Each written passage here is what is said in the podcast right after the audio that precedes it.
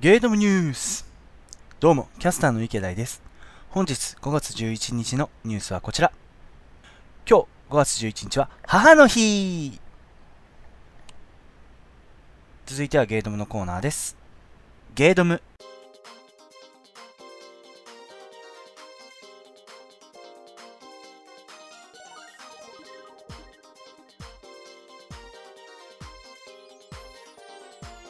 ゲードムはゲーム、読書、映画、DVD 鑑賞を中心に僕、池田がいいなって思ったもの、やりたいことを淡々と語るウェブラジオです。今、焦点、ちょっと今テレビつけたら、歌丸さん体調不良で入院なさってた時のピンチヒッターが、えっ、と、菊尾師匠。大丈夫？まあ、それだけなんですけどね。はい。まあ、な、今、あれでしたね。ゲドムニュースなんもなかったでしたけど、そういうことじゃなくて、単純に、今日ちょっと、時間カツカツなんで、若干ギュッとした内容を濃い感じでいきたいので、というのも、まあネタバレを言ってしまうと、今日ガンプラ会なんですけど、まだガンプラできてないんで、もう前から作れって話なんですけどね。それを言ってしまうと、ちょっと、あれです、ゴールデンウィークでお茶忙しかったんで、言い訳したいです。すいません。まあそういったこともあるんで、若干ちょっとゲードムニュースギュッてしました。ちなみに今ガチャガチャ言ってるのは、今プラモいじってました。はい、今プラモ置きましたよ。今日はですね、なんでじゃあ遅いか、プラモ出来上がってないかっていうとですね、まあちょっと今日、まあお茶摘みと言いますかね、一番茶のシーズンは終わったんですけど、えー、次の来年の一番茶に向けての、なんて言うんですかね、こう、準備。もうこの時期から来年の準備をしているんですね。で、それが、えー、台狩り。まあ何をするかと言いますと、もう、古いチャッパー、新しいチャッパ全部かっさらって、まあ、買っちゃうんですよ。機械でバーって。で、買って、で、2年、その次の年はちょっと微妙な葉っぱなんですけど、その次、2年後、いい葉っぱが出てくるようにという作業ですね。で、それのお手伝いに行ったんですけど、えー、開始15分で腰を痛めてしまって、ポンコツになるという、ちょっとした事件が発生したのでね。で、まあ、お昼はセブンイレブンに行って、あの、機動戦士ガンダムユニコーンの一番くじで、見事マグカップを当てたというような一日でした。腰は痛いです。はい。じゃあ、お便りの方、行きましょう。いや、えっ、ー、と、先週のですね、えー、15回、ゲードム観光ですね、観光、その、いいよっ、僕が住んでる清水区にこんなすごいところあるんだよっていう、こう、紹介をさせていただいたんですけど、えー、そちらに関して、えー、一応お便りいただいているのでご紹介させていただきます。まず、最初に、リコリコさん、ありがとうございます。マグロ丼、私ならストップって言いませんお茶摘み体験もやってみたい。お前崎にいとこが住んでたので、静岡にはちらっと行ったことがあるのですが、池田さんの住んでるところらへんも観光してみたくなりました。ありがとうございます。ストップ、言わない、ありかな。時々やっぱしつこいって感じるかもしれないですね。あの、お魚食べ慣れてる人は全然いけると思うんですけどね。シャツ見体験、大変ですよ。あの、いや、リコレさん、やりたいっていうのであれば、ぜひやっていただきたいですね。ただ、すごい大変です。あの、やっぱちゃんと、こう、作法、取り方みたいなのもあって、まあ、去年、今年はなかったんですけど、去年に僕のおじ、母方の兄貴の、えー、会社のお得意様がやっぱリコリコさん同様にお茶摘み体験をやってみたいということで、えー、僕らのその畑でですね、お茶摘み体験をしてもらったんですけど、やっぱ楽しかったけど、すごい大変だったっていう感想をやっぱいただいております。いや、でも全然楽しいですよ。いやー、ぜひね、清水区来てくださいよ。この時期、まああのー、再来月、7月になる、7 月になると、えー、清水の駅前は七夕祭り。で、8月になると、えーと、何でしたっけ？港祭りか。はい、海上花火大会っていうのをやるんで、もし、その時期に合わせていただいたらもっと楽しいかもしれないですね。ただ混んでますけどね。はい、ありがとうございます。次、中ちゃんマンさん、ありがとうございます。ドムッス、エスパルスドリームプラザ、ガンバサポですが、行っても大丈夫かな？長谷川監督のよしみで、きっと大丈夫かな？やばい静岡行きたい食べ物美味しそうやばいやばいやばいありがとうございます。いや、全然いいですよ。もうエスパルスドリームプラザ。と言ってますけど、そのエスパルス要素はサッカーショップしかないです。嘘、ま、あの、サッカーショップ、あの、あるんですよ。もちろん。でも、なんか、やべっち FC のグッズ売ってたりとかするんで、全然問題ないです。なんでエスパルスがついてるかもわからないぐらい、あのー、エスパルスエスパルスしてない施設なんで、あもう長谷川監督のよしみで全然来てください。もう、長谷川健太と言ったら、清水エスパルスのサンバガラスとして有名ですからね。長谷川健太、応援の木克美、だっけ？長谷川健太、大江の木克美、堀池匠だった気がする。またもし間違ってたら、後日訂正します。もうその時代の、もう、まあ、僕らがその見てたエスパルスの試合、今も見てますけど、まあ、その時代のやっぱ英雄だったんでね、僕は堀池派でした。あの、学校の先輩でもあるんで、だし、僕、堀池匠選手すっごい憧れてて、小学校の時のサッカーのユニフォームの背番号はその堀池選手と同じ4番にしてました。いや、もうぜひ静岡来てくださいよ。で、あの、静岡にお越しの際は僕に一言言っていただければ、その、いいなっていう、今、一押しのスポットなどもご紹介させていただきますので、またその時はぜひお願いしますね。もうもうぜひ静岡来て楽しんでください。ありがとうございます。次、増田はじめさん、ありがとうございます。静岡はドライブ圏内なので、とても参考になりました。久能山の階段は登ったことがあります。かなり疲れましたが、上まで行った時の景色が最高でした。爽やかも数回行っております。貸の市マグロ館に行ってみたい。いや、近いうち必ず行きます。次回も楽しみにしています。ありがとうございます。あ、ドライバーで、車で来るとだいぶいいですね。その、高速で、やっぱ由比のあたり、そうですね、由比のその駿河湾が見えるあたりまで来るととっても気持ちいいですね。特に、特に僕が好きな時は、その雨が上がっ、雨の次の日の晴れ。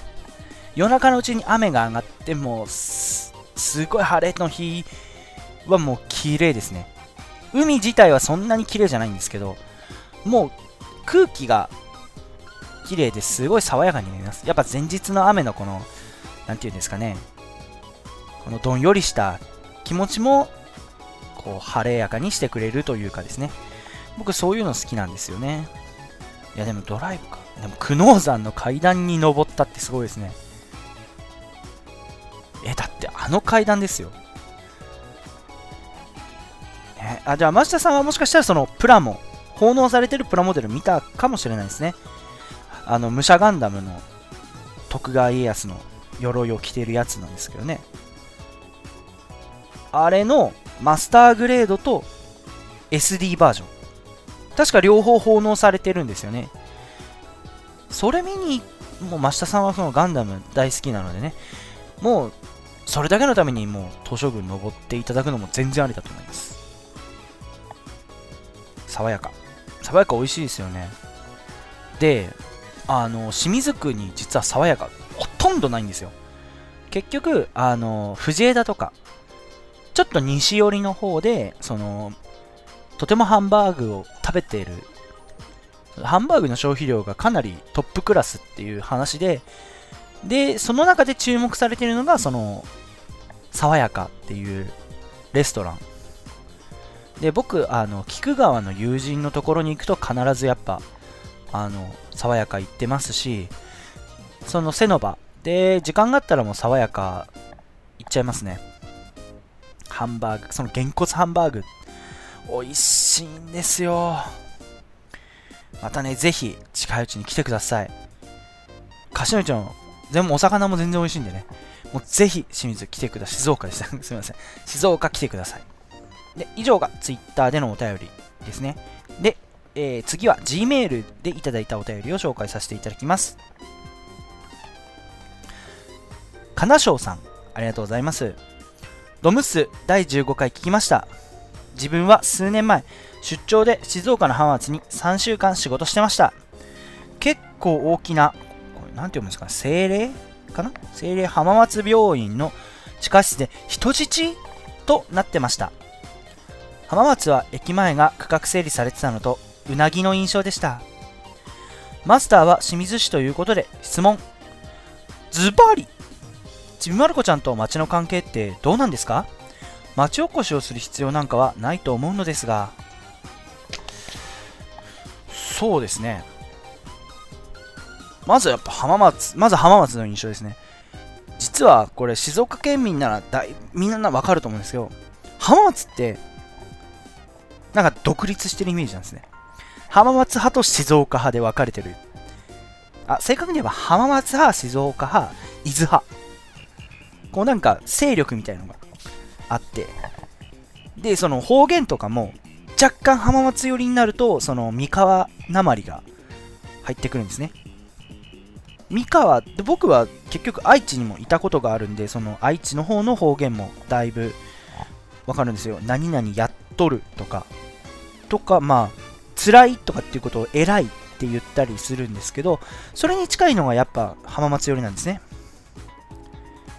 で、静岡になると、なんでこの時に、その15回でちびまる子ちゃんについて言及しなかったのかっていうのがちょっと、あれでしたね。いや、ちびまる子ちゃんはですね、静岡を代表する国民っても日本を代表する国民的アニメで、静岡が舞台になってるんですね。で、まあ、どこかっていうとちょっと覚えてないんですけど、あの、巴川っていう大きい川の近くで、僕、会社の近くに巴が、その、言って巴川がって、あの、川田のおじさんが管理してる川の近くを通ってはいますね。あと、その、市とちびまる子ちゃんの関係性。まず、えー、現在の静岡市長。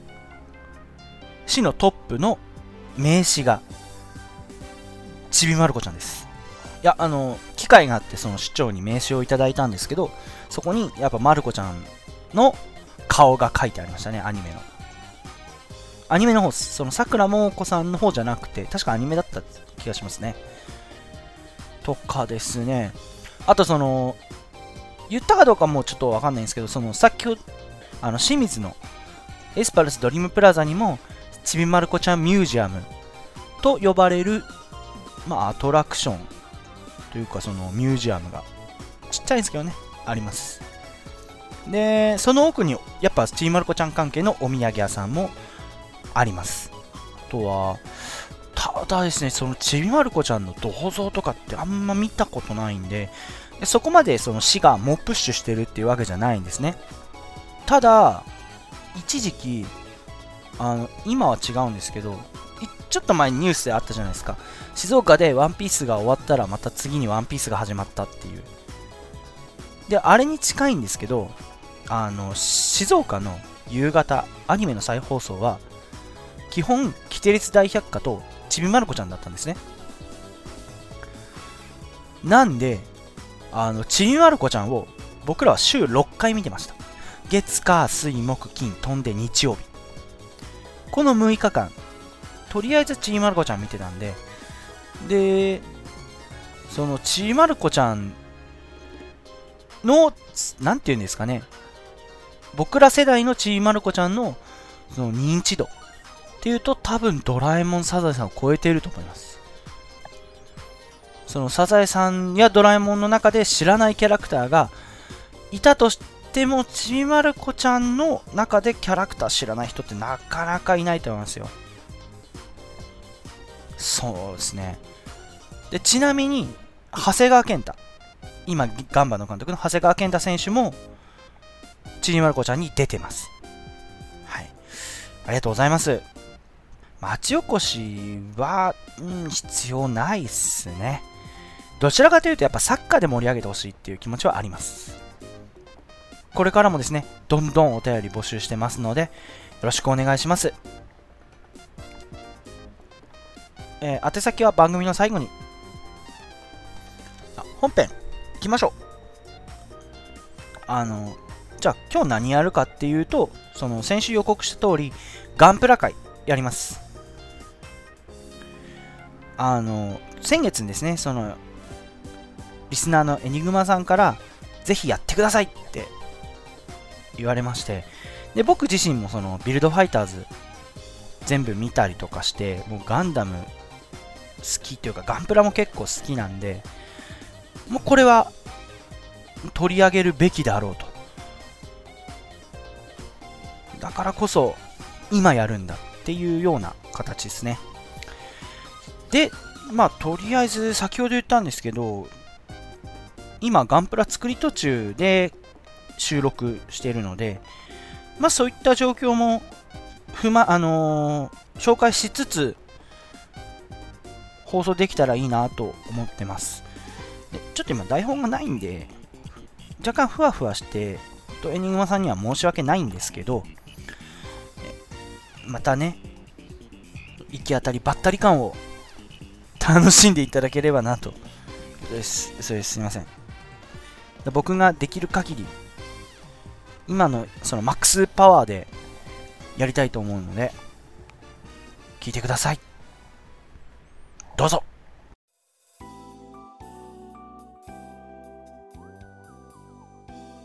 ゲードム。ガンプラの時間。今日はですね、何を話すかと言いますと、えー、実際プラモを作った感想、僕とガンプラ、今後欲しいガンプラ、こちらの3つのことについてお話ししたいと思います。じゃ、まず最初に、実際プラモを作った感想。まあ、といっても、先ほど言った通り途中なんですけどね。えー、じゃあ何を作ったかと言いますと、マスターグレードのストライクフリーダムガンダム。ガンダムシードの主人公、キラ・アスカの、キラ・アスカって誰だよガンダムシードディスに登場した、えー、キラ・ヤマトの最終モビルスーツですね。まあもうキラと言ったらストライクフリーダムっていうぐらいやっぱ有名な機体ですね。それのマスターグレードです。で確か発売日が2006年の年末だったと思うんですけど、僕ちょうどその発売当初に買ってまして、で、今まで作ってなかった。本当にそのプラモを作る人たちからすると何考えてんだお前はっていうことを言われると思います。で、えー、まあ実際に作った感想ですね。まずマスターグレードを作ったっていうのもちょうど本当に5、6年ぶりぐらい。でも最後にマスターグレード作ったのなんだろう。最後に作ったハイグレードは、あの WO のグラハム専用フラッグカスタムですね。僕、あの、フラッグ好きなんで、ていうかまあ、グラハムエーカーが大好きなんで、それやっぱ買いましたね。なんだろう、最後に作ったマスターグレードってなんだ？あ、もう、ほんと思い出せないです。申し訳ないです。いや、でも、このフリーダムガンダム、作り途中、まだ頭、胴体、腕しかできてないんですけど、でもすっごい細かいです。やっぱマスターグレードだけあります。で、今多分ガサガサガサガサ言ってるのは、その触りながら、ガンプラを触りながら今放送し、あの収録してるので、多分ちょっとお聞き苦しいところもあると思いますが、ちょっと我慢してください。で、まず、そのストライクフリーダムの特徴である、その体のその内部、内部機構が金色に輝くっていうのも、ちゃんとその金色の、を意識した色のガンプラで、そのプラモのパーツになってて、あとまあ、ポリキャップも同じ色なんですよね、金色。もうこの辺りやっぱちゃんとして毛が細かいなと。いうと、一番僕がすごいなって思ったのは、あの、説明書ですね。いや、その、久しくそのマスターグレードの説明書読んでなかったんで、あれなんですけど、その、ボディだけ、ボディ、ヘッド、アームってとりあえず工程があるとして、この工程ではシリーズというか、この番号の、えー、パーツを使いますよっていうのが、あのー、しっかりと書いてある。っていうのと、あと今では普通なんでしょうね。あの、2個作るってあるじゃないですか。2個作るってあったら、その同じ種類のランナーパーツ、かける2っていうように、その、2つ用意してあって、ごちゃごちゃにならないような作りになってるっていうのが、やっぱいいですね。ていうか、その説明書の、なんていうんですかね、プラモの説明文じゃなくて、モビルスーツの説明文を読んでるだけでものすごい楽しいです。本当に細かいと言いますか、かなり、こう、し、作り込まれてるなと、本当にいいなっていう感じですね。でね、この収録終わったら、また作り直すというか、再開するんで、もしかしたら、この放送がアップされた頃には、ツイッターで、できたって、まあ単純にその墨も入ってなくて、その、継ぎ目とかもちゃんと加工してない、本当に素組みっていうものが、もしかしたら画像で上がるかもしれないですね。その、まあ、もしかしたらどんどん、これからマスターグレード作るかもしれないです。そのマスターグレードは実は若干溜まってまして、なんかもう僕とガンプラに入ってるんですけど、結構僕買って満足しちゃう人なんですよ。で、作ったとしても作って満足しちゃう人。だから、あの、箱に入っちゃってるんですね。基本ガンプラ。なんか作って、あーできたーよしってなっちゃう人です。で、その前に行くと、買って満足して終わり。でですね、最初、何ですかね。やっぱ父親の影響がやっぱ大きかったですね。父親が、そのプラモとかやっぱ作ってた人で、家にまだ、その、結構戦闘機だとか F1 カーっていう、その父親が作ったプラモデルが飾ってあったりするんですね。やっぱそれの影響も受けて、やっプラモを作り始めました。最初はやっぱ BB 戦士からだったと思います。ちょうど僕らの頃そのコミックボンボンっていう漫画でやっぱそのガンプラの武者ガンダムとか、武者マーク2じゃないや。そんな、あ、じゃない。武者ゴッドマルとか、そういった、その、実際に今やってるガンダム、その当時やってたガンダムの主人公機とかを SD 武者にしたようなイメージを、のガンプラを主人公にした漫画。今で言えば SD 三国伝とか、そういった形ですね。そういったものがやっぱ当時からもやってまして、それをイメージしたガンダムのプラモデル、BB 戦士を作ったりですとか、あと、当時は G ジェネレーションシリーズって言いまして、そのいろんなモビルスーツ、モビルアーマーの BB 戦、BB 化ちっちゃいやつですね。BB 化じゃない。SD 化。スーパーディフォルメ化っていうのがシリーズで出てまして、それをかなり買いましたね。今、今って SD ガンダムってそうびっくりするほど出てないですよね。もう昔はなんかもうバンバンバンバン出てたんで、いや、本当に買いましたね。NT1 アレックスとか、あと EG8 も買いましたね。僕 EG8 大好きね。やっぱ、その当時からやっぱ好きだったんですよね。やっぱガンダムなのにガンダムっぽくないっていうのが好きで、で、その後、あのー、08状態見たときに、その汎用機、ガンダムですら、複数機あるっていう、その設定にもやっぱ、楽しくなりましたね。で、えー、実際にハイグレード、まあ、当時はハイグレードとは言ってなかったんですけど、144分の1。で、それを作り始めたのが、小学校高学年からですかね。当時、何ですかね。あ、でも、やっぱ最初はガンダム RX78 の2を作った気がします。あのー、父親がやっぱガンダムのことを知ってたんで、それの影響がやっぱ強かったんだと思います。多分父親がガンダム見てなかったら、僕は見てないと思いますね、ガンダム。それぐらいやっぱ、なんですかね。で、父親も、ガンプラだったたら買ってくれたんですよ。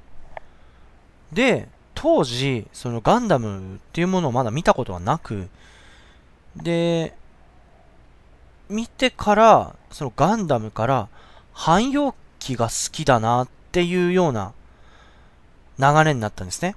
そのザクとか、あと、アッガイ。僕、アッガイすっごい好きなんですよね。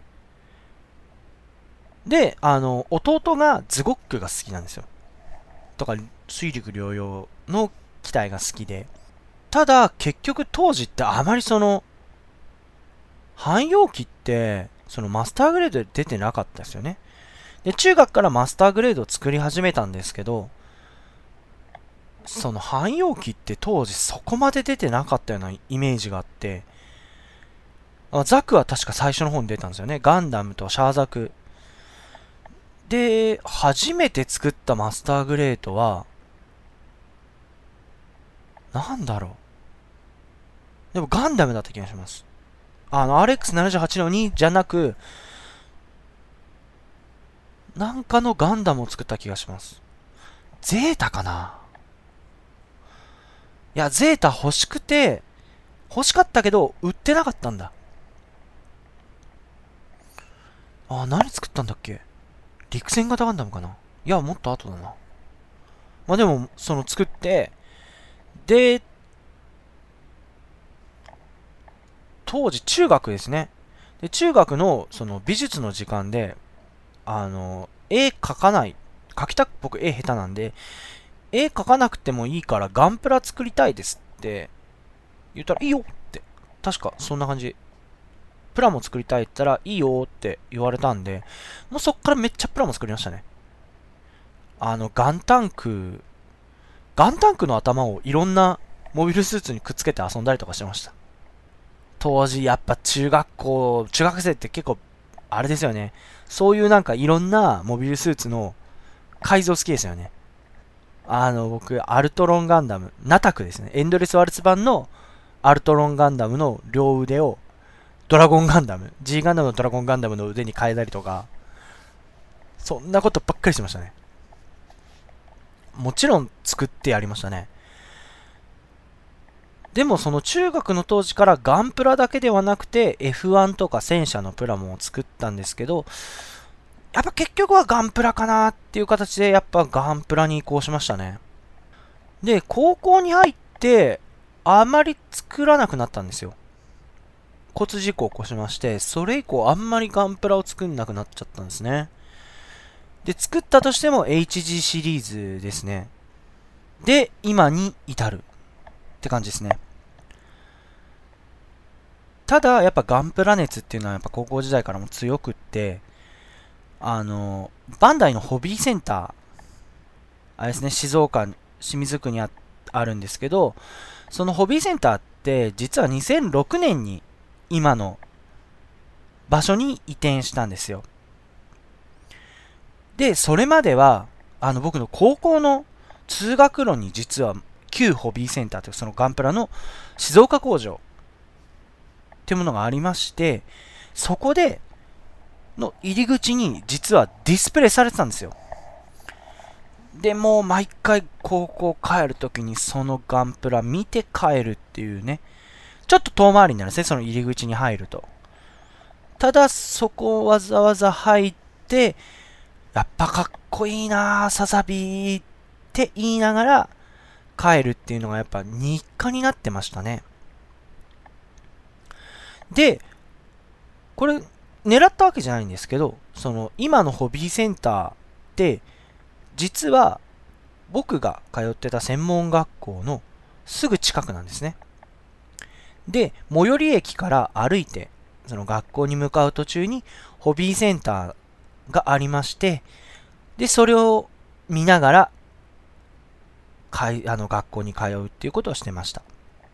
で、あの、高校が合併して、ちょっと場所変わったんですけど、実はホビーセンターの隣なんですよね。だから結局、高校関係の書類を取りに行くときは、またホビーセンターのところを通っていくっていうね。なんか昔思い出しちゃうようなことができるんです。ただ中入れない。や、でもすごいやっぱガンプラ好きですね。で、今、今じゃないな。ビルドファイターズちょっと前に終わって、で、そのやっぱプラモシリーズがどんどん出てきてるじゃないですか。で、えー、ガンダムブレーカーをやって、で、ビルドファイターズっていうものがやりますよっていうのが、ネットで出た時に、うわ、見てでも静岡アニメ過疎地だから絶対やんないっていうね、その嬉しさと悲しさが織り交ざった感情が出たんですけど、あの、バンダイチャンネルさんの方の見放題で、今でもあるんですけど、その、毎週見てたんで、だから、その時からですね、ちょっとプラモ熱が再燃し始めたんですよね。ただ、プラモ、その、買うとまた積んだら大変なんで、とりあえず買ってはいなかったんですよ。でも、その、プ、大型のショッピングセンターとか行って、おもちゃ屋さんに入ると、ガンプラコーナーずっと見てましたね。やっぱでもね、ザクアメイジングと、ジムスナイパー K9。あれかっこいいんですよ。次、もしガンプラ買って HG を買うとしたら、もう間違いなくザクアメイジング買います。これはもう、決定事項です。僕が今、その、なんでザクアメイジングっていうかというと、もう汎用性の高いザクっていうのに対しても重武装。男のロマンじゃないですか。かっこいい。ザクアメ超かっこいい。で、しかも、その、次、その、アニメの中で川口じゃないな、結城先輩が乗ってたのが、次、ケンプファーアメイジングっていうちょっと強くなったんですよね。でも、やっぱ、ケンプファーですよ。ポケセンの。あれも、やっぱかっこいいじゃないですか。で、それに対して、やっぱいろんな武器があるんですね。ウェポン。もうあの、ジムスナイパー K9、レナード兄弟のジムスナイパー K9 との戦いは、もう、あのシーンはもう、完璧でした。僕が求めてる、そのガンプラの戦いは、あ、あるべきでした。終盤のただ殴って終わるっていうのも、大味すぎてちょっとって思いましたね。ただ、なんで、名人最後の機体が、エクシアなんですか？ちょっとそこは納得できない。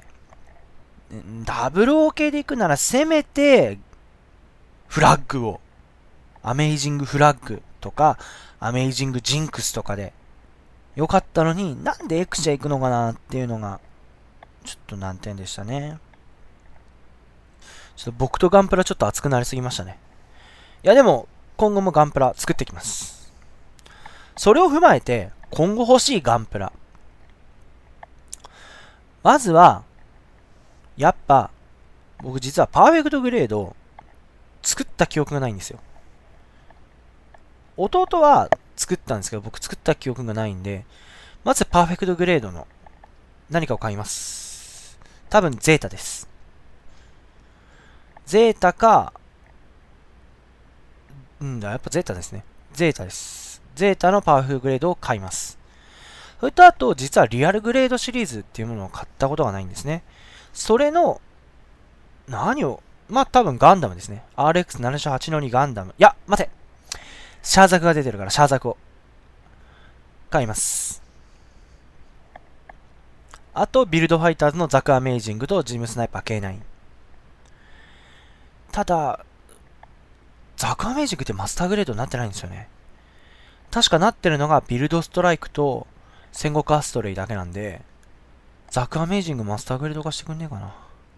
あと、マスターグレードのユニコーン。これが、ないんですよ。あの、バージョン過渡期はじめ。あれを、なんでユニコーンやってた時に、その、出始めの時に買わなかったんだろうって、ほんとショック。今でも欲しいし、今でも探してる。うん。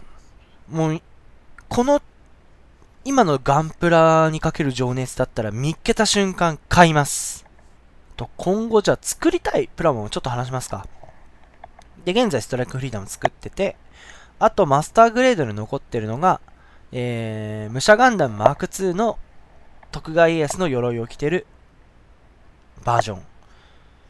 あのー、以前その静岡に等身大ガンダムが立った時に、限定発売されたプラモデルなんですけど、それを一つ。あと、ウィングガンダムのエンドレスワルツ版、バージョン過渡期始め。が1つ。マスターグレードは2体か。今回そのストフリが消化っていうか、ストフリ挑戦してるんで。で、ハイグレード、144分の1が、えー、お台場のガンダムフロントで買ったユニコーンガンダム3号機のフェネックスのデストロイモード。それと、あの、ビルドファイターズではなくて、えー、ビギニングそのいちょっと前に、またガンプラのアニメやってたんですね。ビギニング。なんですかガン、多分ビルドビギニングでしたっけそれに出てきた、えー、フォーエバーガンダム。敵の方ですね、ライバルのユニット。本当はベアッカイが欲しかったんですけど、やっぱ売り切れになっちゃってて買えなかったんですね。で、それが1個ですかね。あ、ガンプラビルダーズビギニング G ですね。今ちょうど、あの、プラも見えたんで。ガンプラビギ、ガンプラビルダーズビギニング G っていうタイトルですね。それと、えー、60分の1電動式4色射出成形機。まあ、これ何ぞやって言われると、あのー、なんさ、ガンダムじゃねえや、バンダイホビーセンターの、えー、中にある施設の一つで、あの、1回の工程で4色の、あの、色が塗れる。と言いますか、その、射出成形機っていうのがもともとやっぱ1色だったんですよ。それが4色までなら出せますよっていうのが、そのやつで。で、実は世界に唯一、ここにしかないんですよ。で、それが17台、ここに配備されて、今なお稼働してます。で、それのプラモデル。今多分、なんだろう。通販とかで買えると思うんで、もし気になる方はぜひ見てください。いや、あの、若干このやっぱトリコロールカラーっていうのを、やっぱガンダムを意識してる施設ですね。そうですね、それぐらいですかね、今溜まってるのは。いやこれ作りますよ。で、やっぱどんどんガンダム、ガンプラっていうものをどんどん広めていきたいです。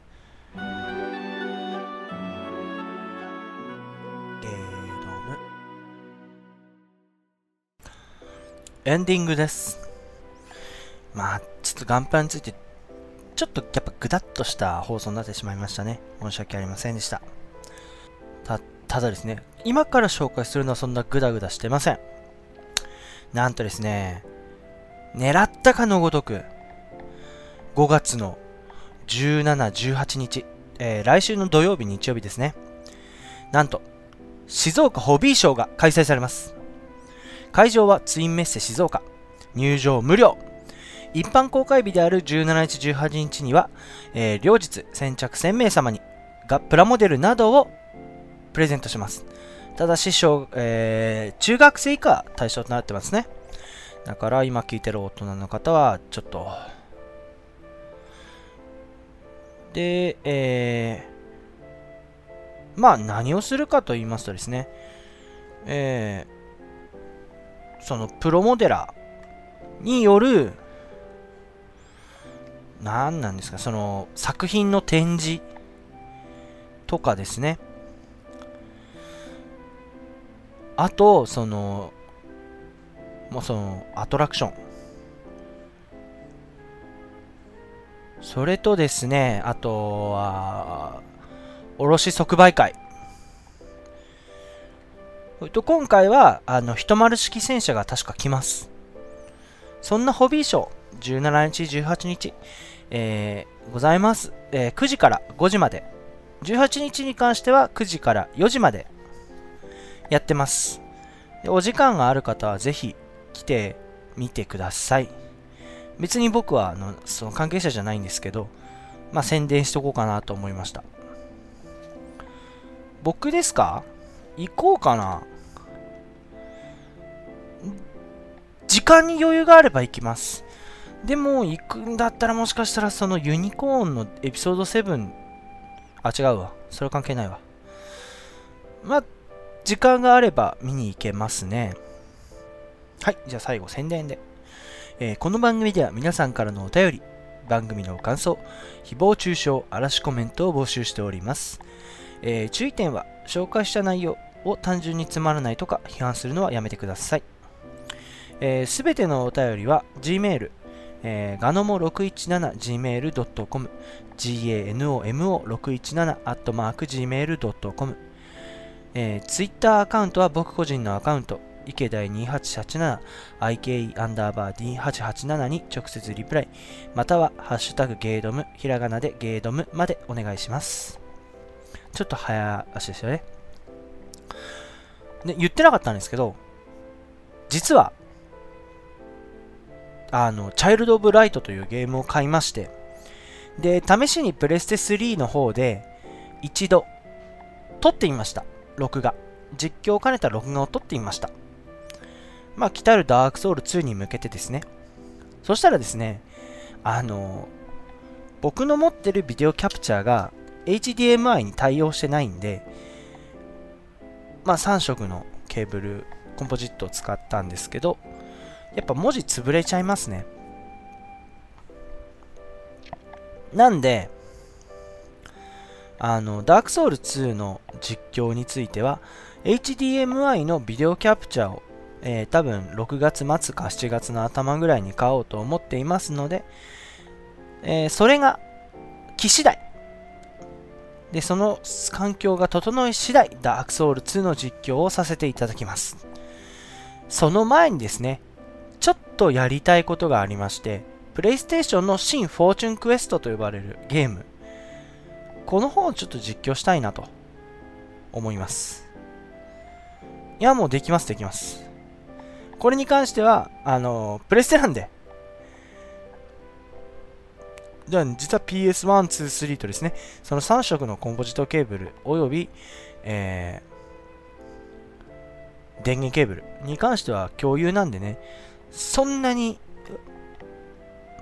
環境を変えるということはしなくていいんで、もし時間があればそちらの方を取っていきたいかなと思います。あと来週ですね。来週はですね、ちょっとまだわからないんですけど、えー、来週か再来週、まあ、なんで来週か再来週っていうかと言いますとね、多分、終わらないかもしれないからです。えっ、ー、とですね、今、巷で噂の業界ウォッチ、こちらの方を、ちょっと紹介させていただきたいなと思います。えー、今、僕今やってるんですけど、なかなか面白いゲームですね。あの、子供たちが、こう、なんですかね、のめり込んでやるっていうのもわかりますし、なんとなく第2のポケモンって言われるのもなんとなくわかります。ただ、第2のポケモンはちょっとね、あ、これは後で、あの、来週、傘来週、おしゃべりします。で、もし来週、妖怪ウォッチダメだった場合には、何話しますかね？あれ話しますか？セイントセイヤ。最近ハマっ、あの、なんか、思い出したかのように読んでるんで、セイントセイヤ。もしくは、スーパーロボット対戦シリーズ。これのどちらか、喋りたいかなと思います。まあ、これからね、プランも作って妖怪ウォッチやるんで。でね、ああ、そうだ。まあ今日は、これから編集して、で、プランも作りますけど、で、今後も、あの、どんなプラモ作ったかとか、プラモ作りますよっていうのをこちらの方で紹介したいと思います。で、もし、リスナーさんの方でね、こんなプラモ作ったよって写真を上げる機会がありましたらですね、お手数ではございますが、ハッシュタグゲードムつけてもらっていいですかね。見たいんで、僕自身、その他の方が作ったプラモとか見たいんで、お願いします。じゃあ今日は以上ですね。はい。先にガンプラを作るか先に収録するか、それが問題だ。収録、収録って言っちゃって。はい。それでは、皆さんも楽しいガンプラライフ送ってくださいね。では、さようなら。そういやさっきなんか折れた気がすんだよな